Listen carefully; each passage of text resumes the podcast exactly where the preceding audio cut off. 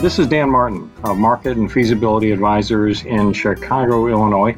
Today I have some excellent guests, uh, two gentlemen who have been interpreting America's coastline for the rest of us.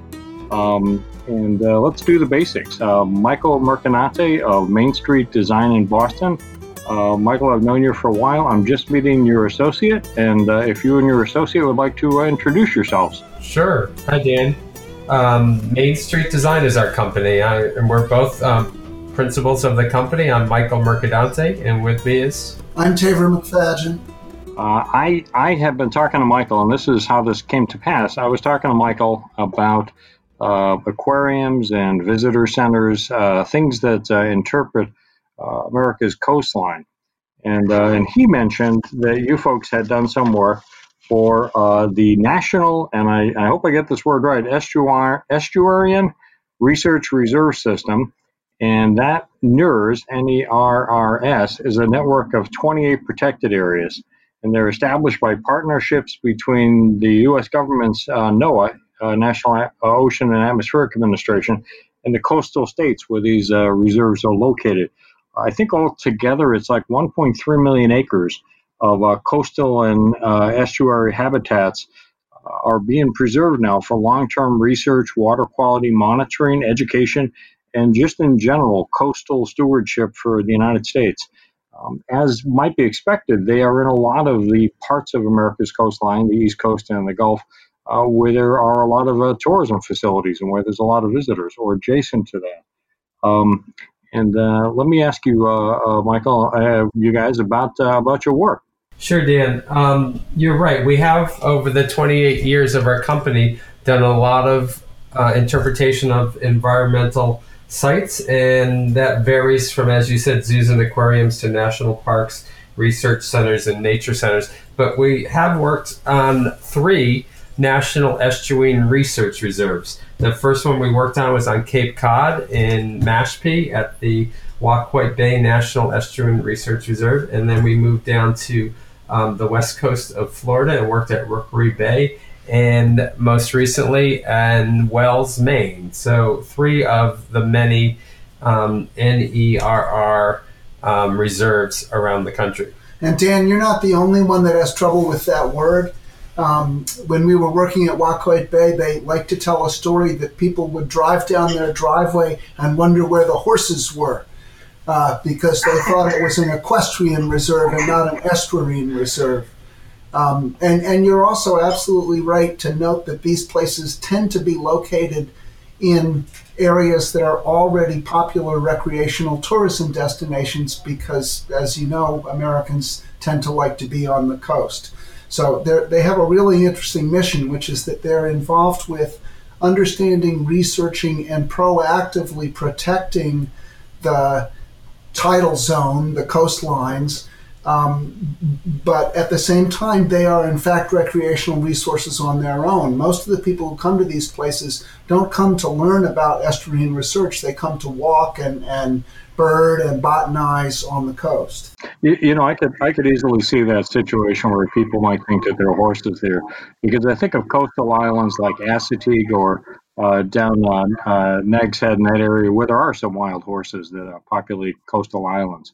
Um, so that, that that that would be sort of understanding, but understandable. But but I think I think you're you, you know one thing that I've always thought about is I always thought of estuary, which for some reason I have no trouble pronouncing. Uh, estuaries are where uh, rivers are the portion of rivers that are somewhat tidal from when they come into the ocean that the tides go up the uh, uh the uh, the rivers a ways like uh, you see in the Hudson River where where the tides can almost reach Albany I think uh, and that means that the water is, is a different kind of a habitat, a mix of salt and uh, and, and fresh water. Um, are, are, these areas uh, really about that notion that there are rivers that come into these NARR uh, system reserves, and and that's and that's what's going on. That it's an interesting sort of hybrid of uh, of both types of populations of critters and, uh, and, and life. Well, it's a little it's a little bit more broad than that. They're interested in the intertidal zone. So you're correct in that they deal with the parts of the ecosystem where salt and freshwater mix. it's not always a major river like the Hudson, uh, although some of them are located at, at river deltas. Um, but they're absolutely focused on the on, on coastal issues. Um, the, the, where the human land-based activities engage uh, the the ocean and where they uh, the human land-based activities extend out into the ocean. So if you think about it, the t- the intertidal zone when we walk on a beach, that's the that's the place where land and sea connect, and that's the place where people connect to oceans. Uh, so there's a, a, a lot of the focus educationally is on preserving and protecting the natural resources in these areas because they're the first place that get impacted um, by some of our less than positive behaviors on land. Now, some some of the uh, activities you mentioned, like birding, um, would would naturally draw people to uh, some of the flyways along the coastal areas, um, like the ones that I'm guessing you guys have worked in. But uh, but but I wonder if, if people just like coming to these areas because of the sort of different vibe, the tranquility. The is is there something about the kinds of areas that these NARRS uh, reserves are that draws people? Well, they're, they're by and large they're really really beautiful, um, and they're located in places uh, that you know of great, as you said in your intro, Dan, great uh, significance environmentally and, and scenic values. Um, and, and I do think, you know, we're in the business of interpretation and, and on some level education. One of the things that, you know, we wrestle with in these facilities is that the guest population, by and large, does not come into the, the, the facilities or the sites um, expecting to learn. They come in expecting to recreate. Uh, and, and one of the things we have to figure out how to do is communicate with them in a way that's engaging and accessible, um, but frankly doesn't interfere or interrupt their recreational experience. We like to say that we get that educational message in under the radar so that we're not interrupting their recreational opportunity. Well, that, that's a really good point because nobody goes to an outdoor destination to go indoors. Um, uh, so, so, so, uh, so, how do you draw people indoors uh, or do you just have a, sign that says really clean restrooms? Well, it, it, interesting. Everyone will come indoors for the restrooms. They will come indoors or, or up to the building for the drinking fountains. Um, years ago, uh, quite a long time ago now, we did a project at MacArthur Beach State Park um, on Singer Island, just uh, in North Palm Beach in Florida. And um, there was a very, very long boardwalk crossing the estuary to the Barrier Island beach everyone that came to the park was on their way to the beach, toting a cooler and three kids. So we put a shade structure on the boardwalk right before you got to the estuary, and everyone stopped because shade's really popular in hot South Florida. Uh, and, and we were able to do some baseline communication as people moved across to the estuary and the dune line, um, which they frankly wouldn't have stopped for if we hadn't put that little piece of shade there. Well, you know that that raises kind of an interesting question because you know we're trying to preserve these areas um, so that they are uh, biologically or whatever the term is e- ecologically consistent for the next generation and ones after that. Um, but is it important to try to explain to people why these areas are special? Or, or is it or is it enough for people to come appreciate the fact that they're there and still intact? Well, I, I don't think that's an either or question. Um, I, we, we would argue that yes, it's important to explain why they're why they're valuable ecologically, what ecological services they provide, um, but it, but it's equally valid for folks to to be to get visual and aesthetic and you know psychological pleasure out of being in a calm, beautiful place, as you said. I mean, I, I think what's happening now in in all nature focused interpretation, whether it's a zoo and aquarium or a nature center or a natural history museum, is we've sort of shifted away from saying that we're going to isolate nature and keep it safe by keeping people out of it. The, the, the, goal now is to figure out how people can be in nature in a respectful way and how we can preserve these places and human activities. Um, so it's it's a little bit more subtle message than you know we used to say. If if we just stay out of it, it'll be fine. I think what we've come to understand now culturally is that we're not going to stay out of it. We're in the picture, we're in nature, and, and that's a lot of what they're teaching in their programs and their exhibits at these these facilities. So, in, in you know, if you go back 50 years or so, we would have said, uh, uh, "Oh, I know what kind of tree it is. That tree is a pine tree, or that one's a spruce," and thereby by naming the trees, somehow we believe we understand them. But but but that that is sort of an ownership approach where we believe that we own and control nature what you're describing is an approach where we want to we want people to realize um, that they are a part of nature and that and and that their consequences their actions their very being there um, is is is is, uh, is an expression of that part of nature. Uh, and therefore why don't you learn more about it while you're here? Well that's exactly so. And and and even if they don't learn you know we don't expect everyone to sit still and read um, it, it, the hope is that they'll go away with a different perspective on their role in the natural world. So we did a project at the Aquarium of the Pacific in Long Beach several years ago, um, which was a, a, large wet play experience that explored and interpreted the, the uh, San Pedro Bay watershed, the Los Angeles River watershed running down the Pacific.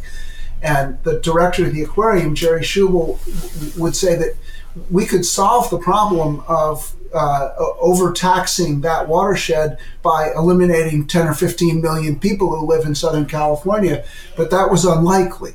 So what we had to do is figure out a way to educate them to live more uh, in, in, in, a, in a more uh, balanced way in their watershed.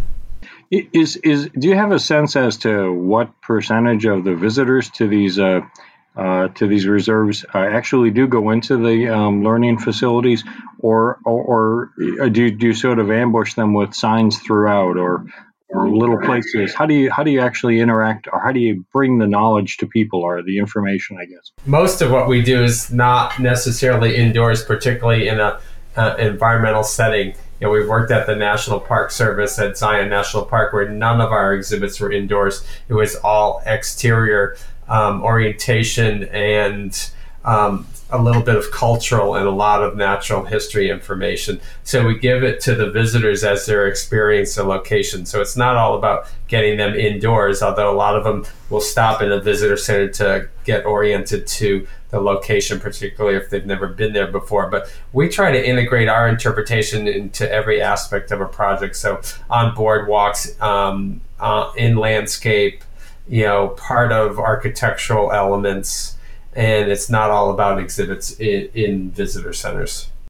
So, so the net result is that it's an integrated experience. It's you're enhancing people's experience of going to the facility. Exactly. Absolutely.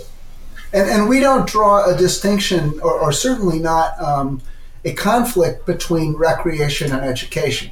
Um, our, our philosophy, at least in our firm, and I think it's true for most of our peers, is that you can you can be educated and have a good time simultaneously. Now, my 15 year old doesn't necessarily believe that, um, but I, I, think that's the goal of the kind of informal education that we're providing at these facilities. Hmm. Um, is is you know the 15 year old point makes a point to me, and that is how do you how do you know what level to pitch to the information or the uh, or the explanations of what people are saying? It's an interesting question, and and I was I saw I was thinking about it before this discussion. Um, that used to be, frankly, much more of a problem than it is now. Years ago, when we first started at this work, um, the, the subject matter experts, the curators, the staff scientists at these facilities would, would want us to put encyclopedias on the wall, would want us to put doctoral theses on the wall um, and and we would have to fight them tooth and nail uh, to to get it down to something that was digestible for the public. We're, we're not we're not seeing that as much anymore. We're seeing maybe it's just the age of bite-sized information generally, but our clients are not pushing us as much as they used to to do that. Uh, I mentioned Jerry Schubel at the Aquarium of the Pacific. Um, he, he had a great line. He, he said that he'd be happy if his guests went away knowing that a watershed wasn't a building with pumps in it. Sounds good. No, it's it's it's it is you you you take the wind you can get. Um, is is there a uh, is there any sort of way to measure um, what impact you do have on visitors uh, for you know what knowledge they walk away with? I mean, there's ways to measure use, using evaluation techniques, but in reality, what you want to measure in this instance with um, natural environments is to see if they're um, doing things at home that have ch- changed their behaviors. So you're trying to measure action, not attitude, uh, particularly around environmental issues. And what we've been finding in, in the industry generally, not just us, is that the more immediate the action is, the more likely it is to happen. So if you want someone to go home and write their congressperson, um, there's a pretty fair gap between their experience at the zoo or aquarium or nature center um, and sitting down at their computer and texting their congressperson. Um, but if you can enable them to make that ask, that pitch right there at the exhibit at that moment somehow, uh, and they sometimes do it with staff programmers who come in and, and engage the guests, um, then there's a much greater likelihood that they'll, they'll make the change. Long term behavioral change uh, is hard to track and, um, and, and, and even harder to sustain. So, uh, you know, I think that's one of the things that, the, that particularly the zoo and aquarium world is wrestling with. They, they are positioning themselves as conservation organizations and change agents in terms of their guests' behaviors and activities. Um, but boy, it's hard to, you know, make sure that people ride their bicycle to work five days a week, not just one. Yeah, I, I, I guess uh, I think too of all of the stuff that I receive online that asks me to, you know, first of all, it always asks me for money but then it also asks me to you know vote or to send something to a congressman or some political uh, level that, uh, that change can be affected at. Um, and and and I, I, guess I guess there's almost sort of a subtle way that you might approach that in terms of you know encouraging people to do one thing as they as they leave the parking lot. But but that begins to put you in the position of of not necessarily uh, of, of telling people what to do as opposed to helping them better understand their world. So that's almost a different, almost a different objective. Well, you know, it, again, this is something that the Natural History Museums in particular have struggled with. Um, we used to be in the business of explaining everything. That was before you could Google it. Now we're really honestly in the business of inspiring and provoking. So if we can get a kid interested in that mucky wetland that they thought was just brown and nasty before they came to the guest to the visitor center, then they can learn more about that on their own than we could ever possibly teach them in an exhibition setting. Um, so it, the, the goal, I think, for what most of us are doing nowadays is to inspire and enable our guests to go deeper on their own, not to try to give them an education on the spot. That's a really interesting point because we are surrounded by so many inputs and potential inputs. Um, I, I, you know, I have uh, two young children, and I can tell you that the way I approach uh, answering their questions is very different than it was with their older siblings.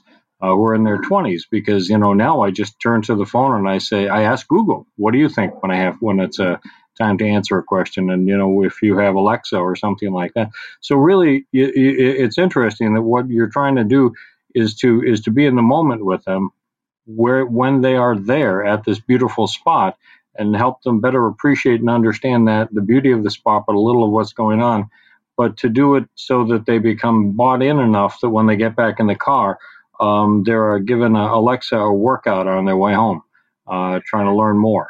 Yeah and also again you know doesn't hurt to aim high. We hope that they will um, over time uh, begin to adopt behaviors that are more sustainable uh, because they care about that resource. So, you know, on some level, what we're doing is absolutely dead simple. It's like walking on a nature trail with a really, you know, experienced companion who can lean over your shoulder and go, Psst, hey, look at that. Uh, you know, we don't notice things if we don't know they're there. So, a lot of what we're doing uh, uh, on the interpretive side, frankly, is helping people notice things they wouldn't otherwise see if if if they learn a little bit about them, so much the better. And if they're inspired to act on their behalf, you know, then that's a solid win, I think, on, on our end. Are, are there any times you've done things like that that you know have slowed down or drawn the attention of visitors that you that you really feel as if you've really been effective? Is there is there are there you know describe a few of the places you've worked and what what you've done that you really like about what you did there. Well, there's always ways to draw people's attention, whether with you know viewing scopes or magnifying glasses or some way just to get them to focus in on something uh, in a in a larger big picture environment. And you know, it can be done with um, three dimensional elements as opposed to just a, a, graphic panel or a sign that's directing them to something. Any specific well, play, You know, play is our friend. Um, if, if, if, if we can engage people in doing something that they're having fun doing and they learn while they're doing it, um, then we have a much higher likelihood of having a positive impact. So, you know, when we were charged by the Aquarium of the Pacific to come up with a way to explain this incredibly complex urban watershed, um, totally paved over for all practical purposes in greater Los Angeles and Southern California. Um, we, we, we ended up, you know, with almost no graphic panels at all. We ended up with a very large um, solid surface wet map of the watershed the kids were invited to create rain by essentially turning on shower heads above the model. The water poured onto the model, and you could see right away that the paved sections, the impervious sections, the water ran straight down to the bay at the bottom. And the pervious sections, it filtered down into the groundwater. There was the, the teaching experience was not didactic in the least. The kids got wet and screamed and howled at each other, uh, and, and they came away with an understanding as they drove by the Los Angeles River, which is basically a culvert, um, that we had changed that river from being something that absorbed to something that sluiced water down to the coastline. Um, so, you know, the guest experience was pure fun. They might as well have been at a water park, but there was a message embedded in that fun. Yeah, I, have I've always been a big fan of water tables, and uh, in particular, there are some that I've I've seen that have a some kind of a heavy sand in them, so that you can move that sand around, and it's not your standard, you know, put together uh, a bunch of magnetic magnetized blocks and try to, you know, run it down, uh, or, or like the one, for example, at the old one at Boston Children's, uh, where you were doing a some version of a Fort Point Channel, which is just outside the window.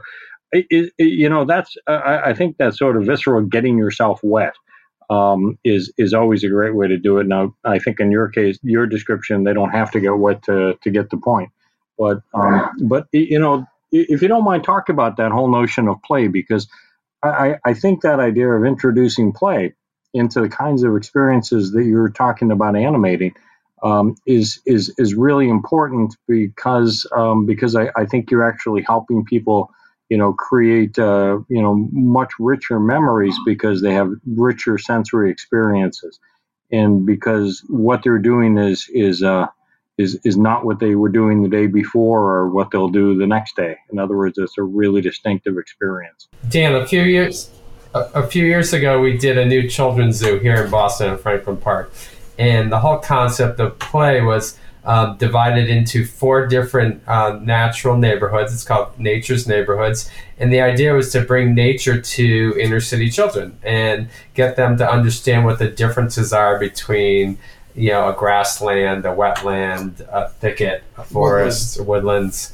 And um, very few animals, but the whole idea was to get kids to emulate and play and um, adventure um, like uh, their natural counterparts. So they could climb bamboo poles just like the red pandas that were in the adjacent uh, habitat. And they could uh, climb up to an oversized eagle's nest and peer down at um, you know the eagle's prey that was in the adjacent uh, grasslands maze. They could climb into the prairie dog uh, underground habitat and just understand that there's a whole environment that they have to live in harmony with.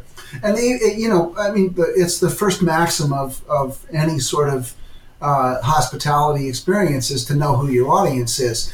Um, certainly in a zoo or aquarium setting, and almost all nature centers, uh, the target audience is 12 and under. Um, with their adult caregivers who are basically pushing the strollers and driving the cars. Um, so we're, we're first and foremost charged with creating experiences for those kids. um, they then teach their parents and aunts and uncles uh, quite often. So it is a little bit different at, for instance, an, an, Audubon facility where we've done a bunch of work at, at Audubon Nature Centers, where there's a cohort of very serious and experienced birders um, who, who, who come with a, with a rather sophisticated knowledge of the environment. Um, but even in those places, we're seeing, you know, by and large, family groups coming for the recreational experience. The birders go right past the nature center; they fire out onto the trails with their long lenses.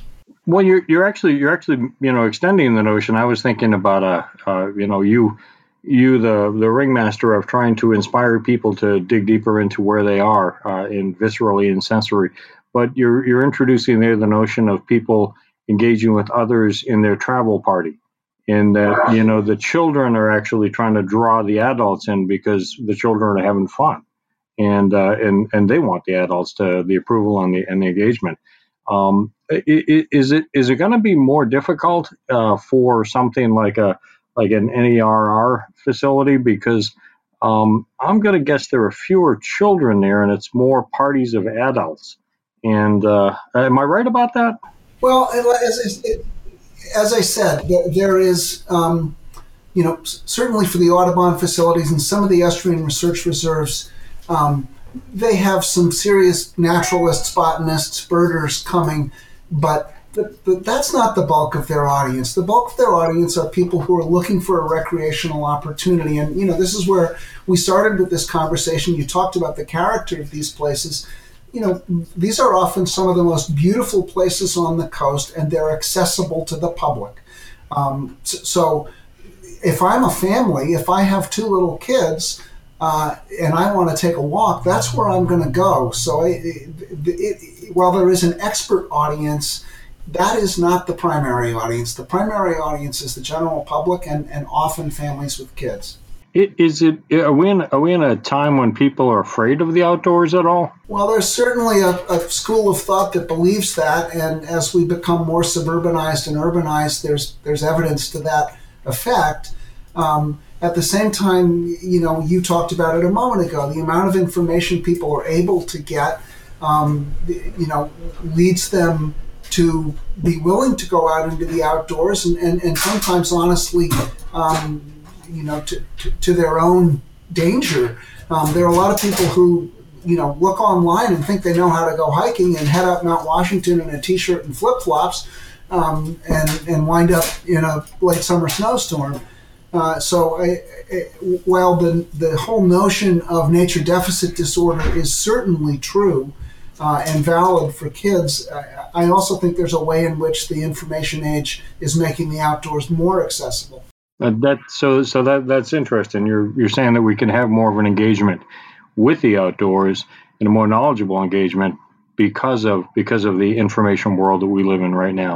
Well, I'll tell you a story on myself. I, I went to years ago, about five years ago, more than that now, probably 10. We went to Zion National Park with my family to camp for 10 days. Um, and, and Main Street Design did the visitor center at Zion National Park. And I thought I knew as much as there was to know about that national park. My son brought his phone with a Zion Quest app on it, and every single trail we walked on, he told me something I didn't know. Uh, and I came away thinking, this is a tool that we can use, not something that interferes necessarily with the outdoors experience. Do you, do you, um, do you find yourselves trying to inspire people to go online as they're moving through one of these uh, NERR spaces or any of the other spaces you're talking about. I, I know that when when I, brought my family to uh, to attractions, sometimes ahead of going to the attraction, I'll download their app, and their app will give me lots of information as I move through the attraction. Is, is do you do you seek to try to engage people with online experiences while they're going through the NRR the reserve area, or do you find that they're actually that you're actually trying to get them off off the uh, off the digital and into the moment?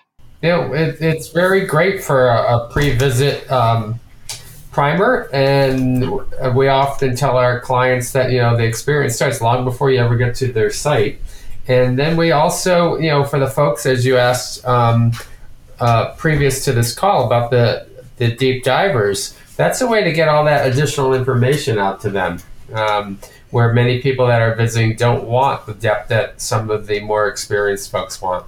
And you know, this is an evolving field right now, and, and, and I, you know, the, the technology is frankly moving faster than we are.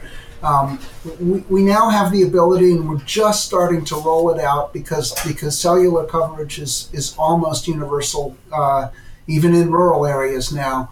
Um, we have the ability to provide in depth interpretation via personal digital devices for people walking out on trails. So I wouldn't say we want to drive people to their devices. I think we would like to provide them with access to informational depth via their devices. It means we don't have to put signs up. It means we don't have to interfere with the with the visual quality of the experience. And as Michael just said, they're able to go as deep as they choose to go into the content.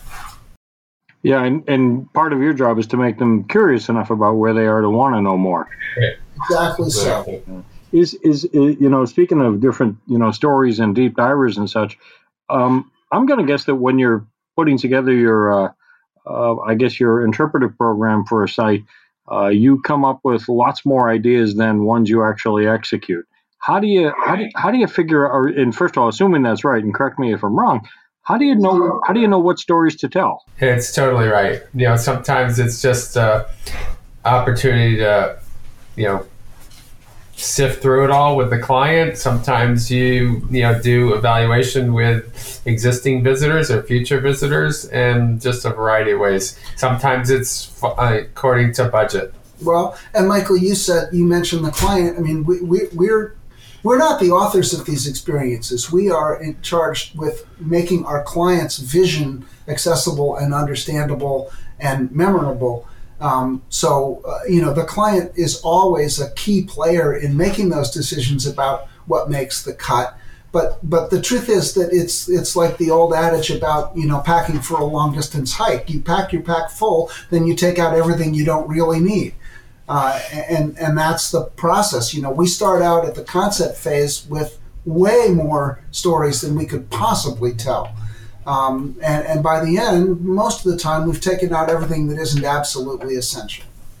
Have you over over time have you realized that there are some basic setup stories that you need to tell at most sites of a similar type that you know that you've actually gotten better at figuring out how to tell it quickly, efficiently, um, informationally so that people can move on to what's unique about that site? I mean, are there some basic underlying things you try to try to do every time?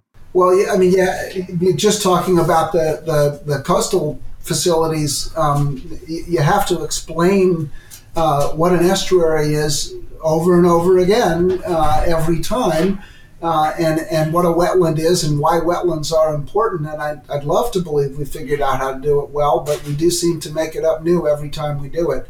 Um, but that's a baseline obligation. People don't don't know that stuff.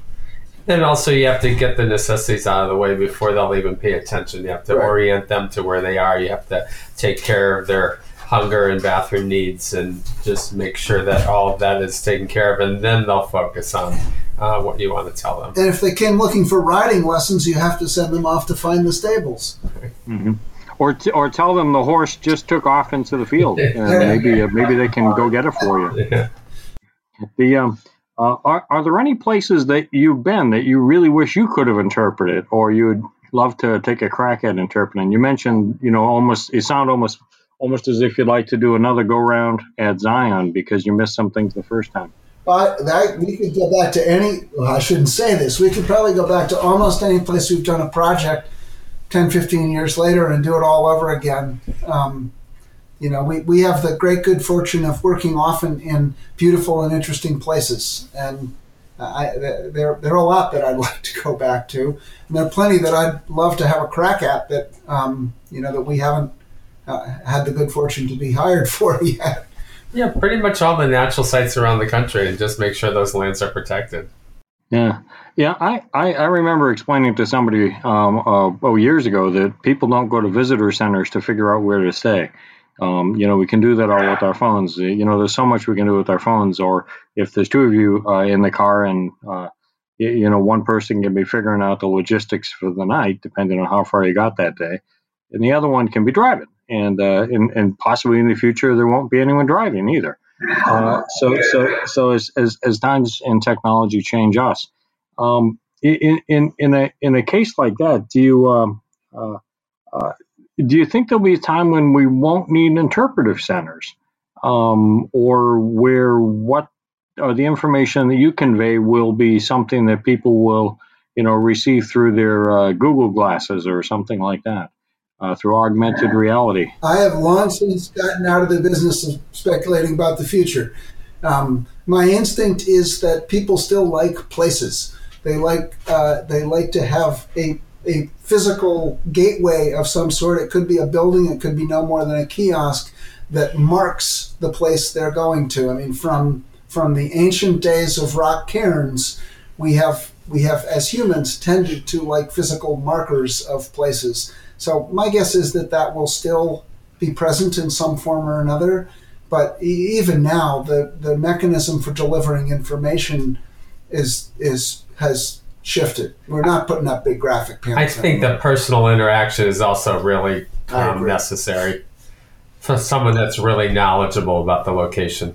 Do, do, do you try to get people to interact with other parties when they're at a site, or is that going too far? No, in, within their own party and with each other, communication and dialogue is what stimulates curiosity and sharing. It's not just telling stories; it's sharing stories. Because I, I, would think in our increasingly sort of separated world where we don't necessarily interact with people around us and are encouraged to do so through screens, um, maybe uh, maybe you know forcing people through narrower pathways or something like that to actually you know come in contact with one another might be an objective here because that sort of emphasizes the idea that they are in a natural world where everything works with each other uh, and and the, the value of, uh, of of all of, of all the uh, codependencies. Yep. We might also create an interactive game that you're not necessarily doing with your own party, but with others in the room or on the site. Um, have have I asked? Uh, have I not asked anything that you guys would like to touch on, or uh, you know, when it comes to places like what you design um, or your design philosophy? Well, our design philosophy is really not to compete with the natural environment or with the live animal or anything that you're never going to be able to um, get someone's attention away from. So we want to uh, integrate what we do into the experience and make sure it doesn't overwhelm it, but adds to um, your knowledge of a place. Well, as you said, nobody ever comes to uh, uh, you know nobody went to the Grand Canyon to visit the visitor center, right. uh, and and I, I think we respect that and recognize that our job is to enable uh, and encourage.